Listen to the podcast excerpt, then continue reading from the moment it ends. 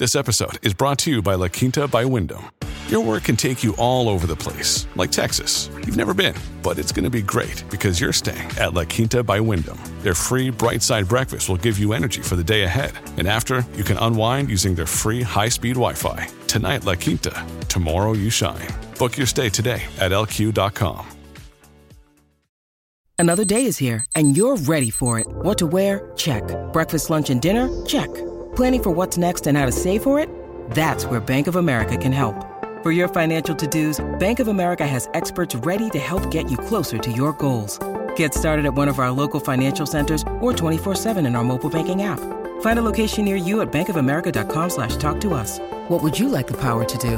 Mobile banking requires downloading the app and is only available for select devices. Message and data rates may apply. Bank of America and a member FDIC. When the news broke this week that Twitter CEO Jack Dorsey was stepping down, there was only one person I wanted to talk to. How long have you been writing about Twitter? Oh wow, you really you're really going to start this off with the existential uh, question of of how I've wasted 16 years of my life writing about uh, social networks. That's journalist Nick Bilton. Nick writes for Vanity Fair now. But back in 2006, he was working at the New York Times in a division of the company that researched how new technologies might affect journalism. And I had heard about Twitter in 2006 and reached out to the guys who had started it. At the time, there was no one using it. And the people who responded were Jack Dorsey and Biz Stone. And we had a, a brief call. And then soon after that, I became a reporter and started covering the company. Nick would go on to write a book called Hatching Twitter and from the very beginning, his reporting was full of insidery tidbits about what was happening at the company. Often that meant drama centered on Jack Dorsey. Jack Dorsey is co founder, then CEO, then overthrown as CEO, then CEO again, and now out again. This is someone who was pushed out of the company numerous times uh, and has spent 16 years trying to ensure that he could be at the helm of it. Most recently, that meant pushing back on activist investors who wanted him gone, a battle that he seemed to win in 2020. He really has spent his entire adult life uh, fighting for control of that company, and he's destroyed numerous friendships along the way and harmed a lot of people financially and and so on in order to kind of re- remain in control. So, what happened? Today on the show, Jack Dorsey seems to be out for real this time. Does that mean Twitter can finally change for the better? I'm Lizzie O'Leary, and you're listening to What Next TBD, a show about technology, power, and how the future will be determined. Stick around.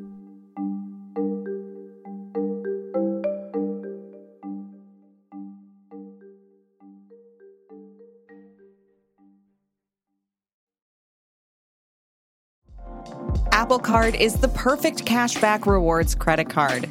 You earn up to 3% daily cash on every purchase every day. That's 3% on your favorite products at Apple, 2% on all other Apple Card with Apple Pay purchases, and 1% on anything you buy with your titanium Apple Card or virtual card number. Visit apple.co slash card calculator to see how much you can earn. Apple Card issued by Goldman Sachs Bank USA, Salt Lake City branch. Subject to credit approval. Terms apply.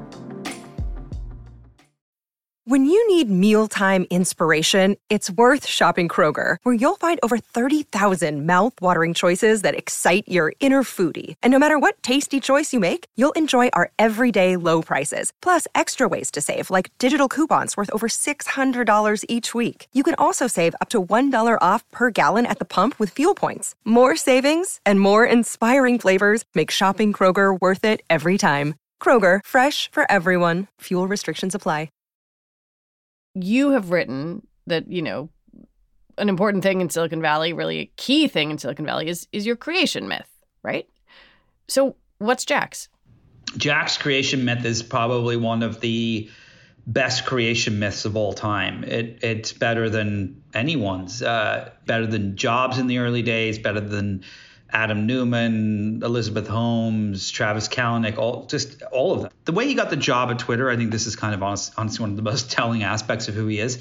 You know that and when you go to visit Alcatraz in San Francisco and you have to like buy a ticket on the ticketing machines and you yeah. put your money in. So he his job was to fix those ticketing machines when the when they needed to be rebooted and the only reason he got the job was he was small enough to fit in the back of the little the ticketing booth, so he could go in there with a little computer and like and write code. So he was doing that. He was obviously miserable. He was he was living uh, by himself in a little studio. He was he's very obsessive. He gets like ideas in his head, and back then his obsession was the color white. So he had everything in this in his studio was white. He had a white bed, a white couch, white clothes, a white cat named Zoe. One day, Dorsey saw Odeo founder Ev Williams in a coffee shop and decided to send him a resume. Williams hired him as an engineer working on the product that would eventually become Twitter. In 2006, Jack sent the first tweet Just setting up my Twitter. Twitter was TWTTR. Dorsey's star at the company rose and rose until he got the top job, and then was pushed out in 2008.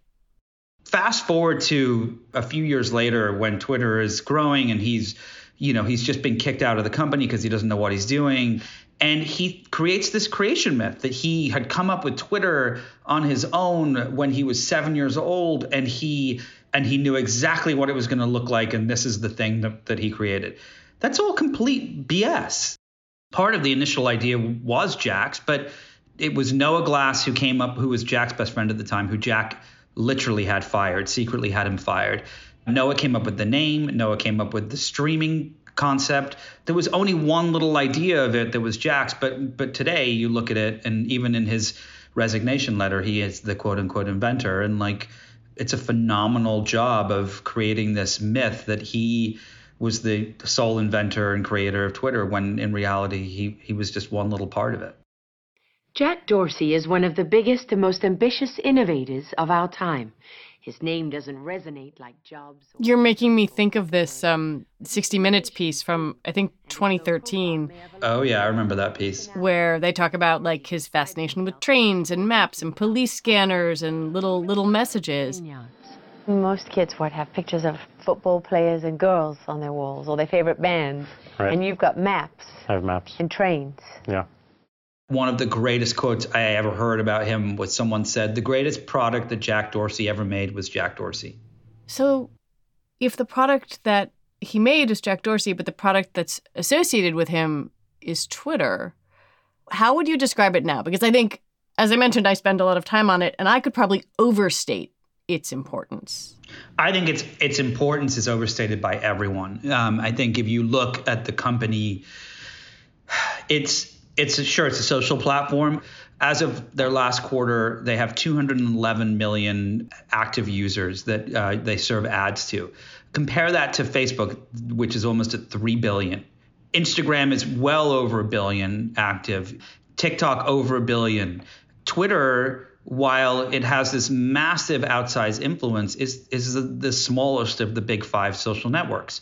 If Jack would have been fired the first time he was fired, in 2008 if he would have been actually kicked off the board and was unable to come back to Twitter, and if they'd have hired a Mark Zuckerberg or an Eric Schmidt or something like that, I think Twitter would be a two billion person platform today. And I think that it was Jack that that has hurt the company more than he's helped it. Really? The, in in oh without without a doubt. Think about it. You've how long have you been on Twitter? Oh God, since 2009 has the platform changed since then other than going from 240 characters i mean 140 characters to 280 and being able to embed a photo? It's the same thing. Yeah it's There's the same thing. it's less it. it's it's it's meaner but it's the same thing. It's meaner and faster and it doesn't crash but it's the same thing. Think about facebook think about youtube think about all these other platforms they are they are there's channels and marketplaces and I mean there's just a million different business models. Facebook bought Oculus and Instagram and at, you know Twitter bought Vine and then shut it down. Like I think it has been an, an incredibly mismanaged company from the day it was founded. When we come back, did Jack Dorsey quit or was he fired?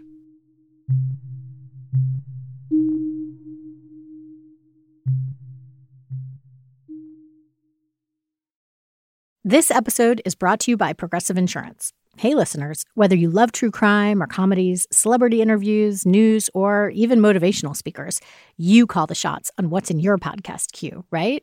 And guess what? Now you can call the shots on your auto insurance too. Enter the Name Your Price tool from Progressive. The Name Your Price tool puts you in charge of your auto insurance by working just the way it sounds. You tell Progressive how much you want to pay for car insurance.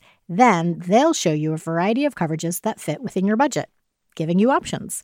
Now, that's something you'll want to press play on. It's easy to start a quote, and you'll be able to choose the best option for you fast. It's just one of the many ways you can save with Progressive Insurance. Quote today at progressive.com to try the Name Your Price tool for yourself and join over 28 million drivers who trust Progressive. Progressive Casualty Insurance Company and Affiliates. Price and coverage match limited by state law. This is the story of the one. As head of maintenance at a concert hall, he knows the show must always go on. That's why he works behind the scenes, ensuring every light is working, the HVAC is humming, and his facility shines. With Grainger's supplies and solutions for every challenge he faces, plus 24 7 customer support, his venue never misses a beat. Call clickgrainger.com or just stop by. Grainger, for the ones who get it done. It's not like Jack Dorsey won't be busy after leaving Twitter. He's still CEO of the payment processing company Square, which just changed its name to Block. So what happens to Twitter now? I mean, the the the transition um, that Jack announced online is awfully fast, especially in a corporate world. I mean, as a reporter, that's the kind of thing that makes me go, "Wait, what?" I spoke to a lot of people at the company and close to the company and close to the board and so on, and and the theory that everyone has is that what happened was this summer, uh, last summer, sorry, Elliott Management, this this activist investor firm, came in they had a, a, around a billion dollars of of Twitter stock, uh, so a pretty huge, decent size of the company. And they were fed up. Jack at the time was the only CEO on the Fortune 500 that was running two public companies. He was also always talking about Bitcoin. He just was kind of a checked out CEO. He was bragging about how he worked from home two days a week and he walked to work backwards and took 17 saunas a day and barely ate one meal a week, you know, just all this nonsense.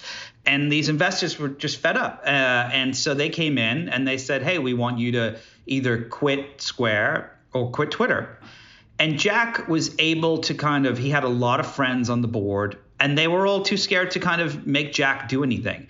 And I think that they came to an agreement where Jack would stick around and he would try to reach these goals he reached some of them, but he didn't reach all of them. Uh, and I think that the reality was he did stave off this ousting, but I think he knew and the board knew that the, the numbers are back down again. The user numbers, they only added 5 million new users in the last quarter, revenue slowing down, so on and so forth.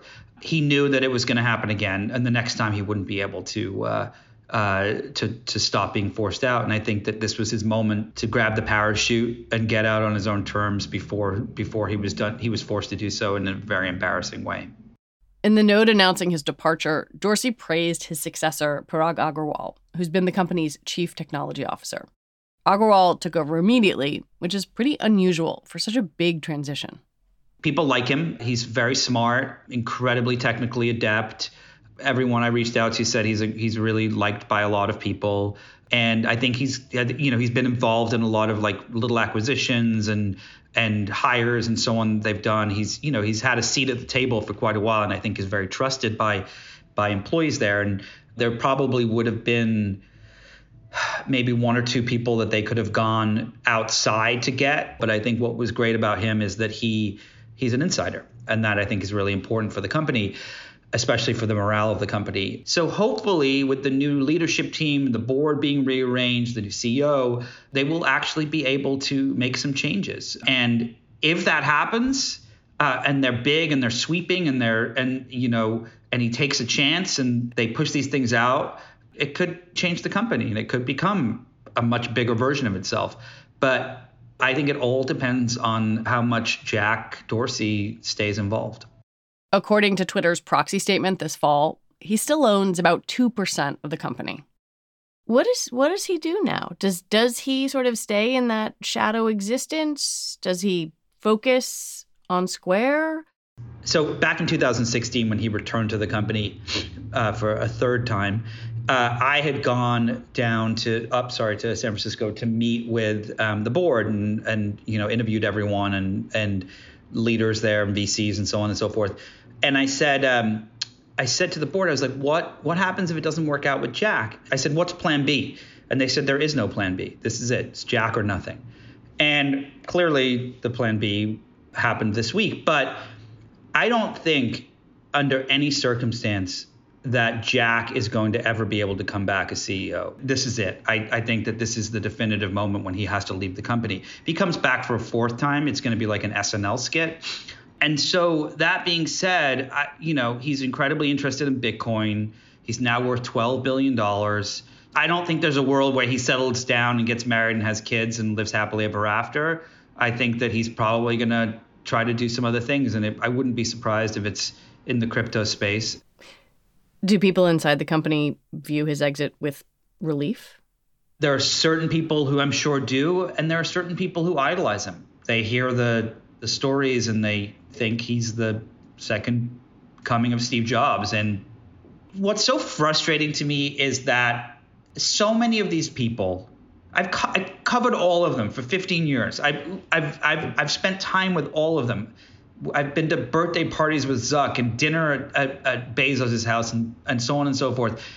Not all of them are geniuses. Some of them are geniuses. Some of them are evil geniuses. Some of them are nice geniuses. But not all of them are geniuses. A lot of this stuff is just is is right place, right time luck. And I think with Jack, people have this perception that he's come up with all these brilliant ideas, and the reality is he didn't. There's this idolization that happens, you know, in Silicon Valley that I think for 90% of the founders, it was just luck. It was right place, right time, or or they had the guts enough to to backstab their friends to be the ones that got to be on the front of the magazine cover. It's just a story, and a lot of people choose to believe it. Nick Bilton, thank you very much. Thank you for having me. Nick Bilton is a special correspondent for Vanity Fair. And that is it for the show today. TBD is produced by Ethan Brooks. We're edited by Tori Bosch and Allison Benedikt. Alicia Montgomery is the executive producer for Slate Podcasts. TBD is part of the larger What Next family, and it's also part of Future Tense, a partnership of Slate, Arizona State University, and New America. I want to recommend you take a moment and listen to Wednesday's episode of What Next, where Mary talked with epidemiologist Katelyn Jetelina about the Omicron variant of COVID. It answered so many of my questions. What Next? We'll be back next week. I'm Lizzie O'Leary. Thanks for listening.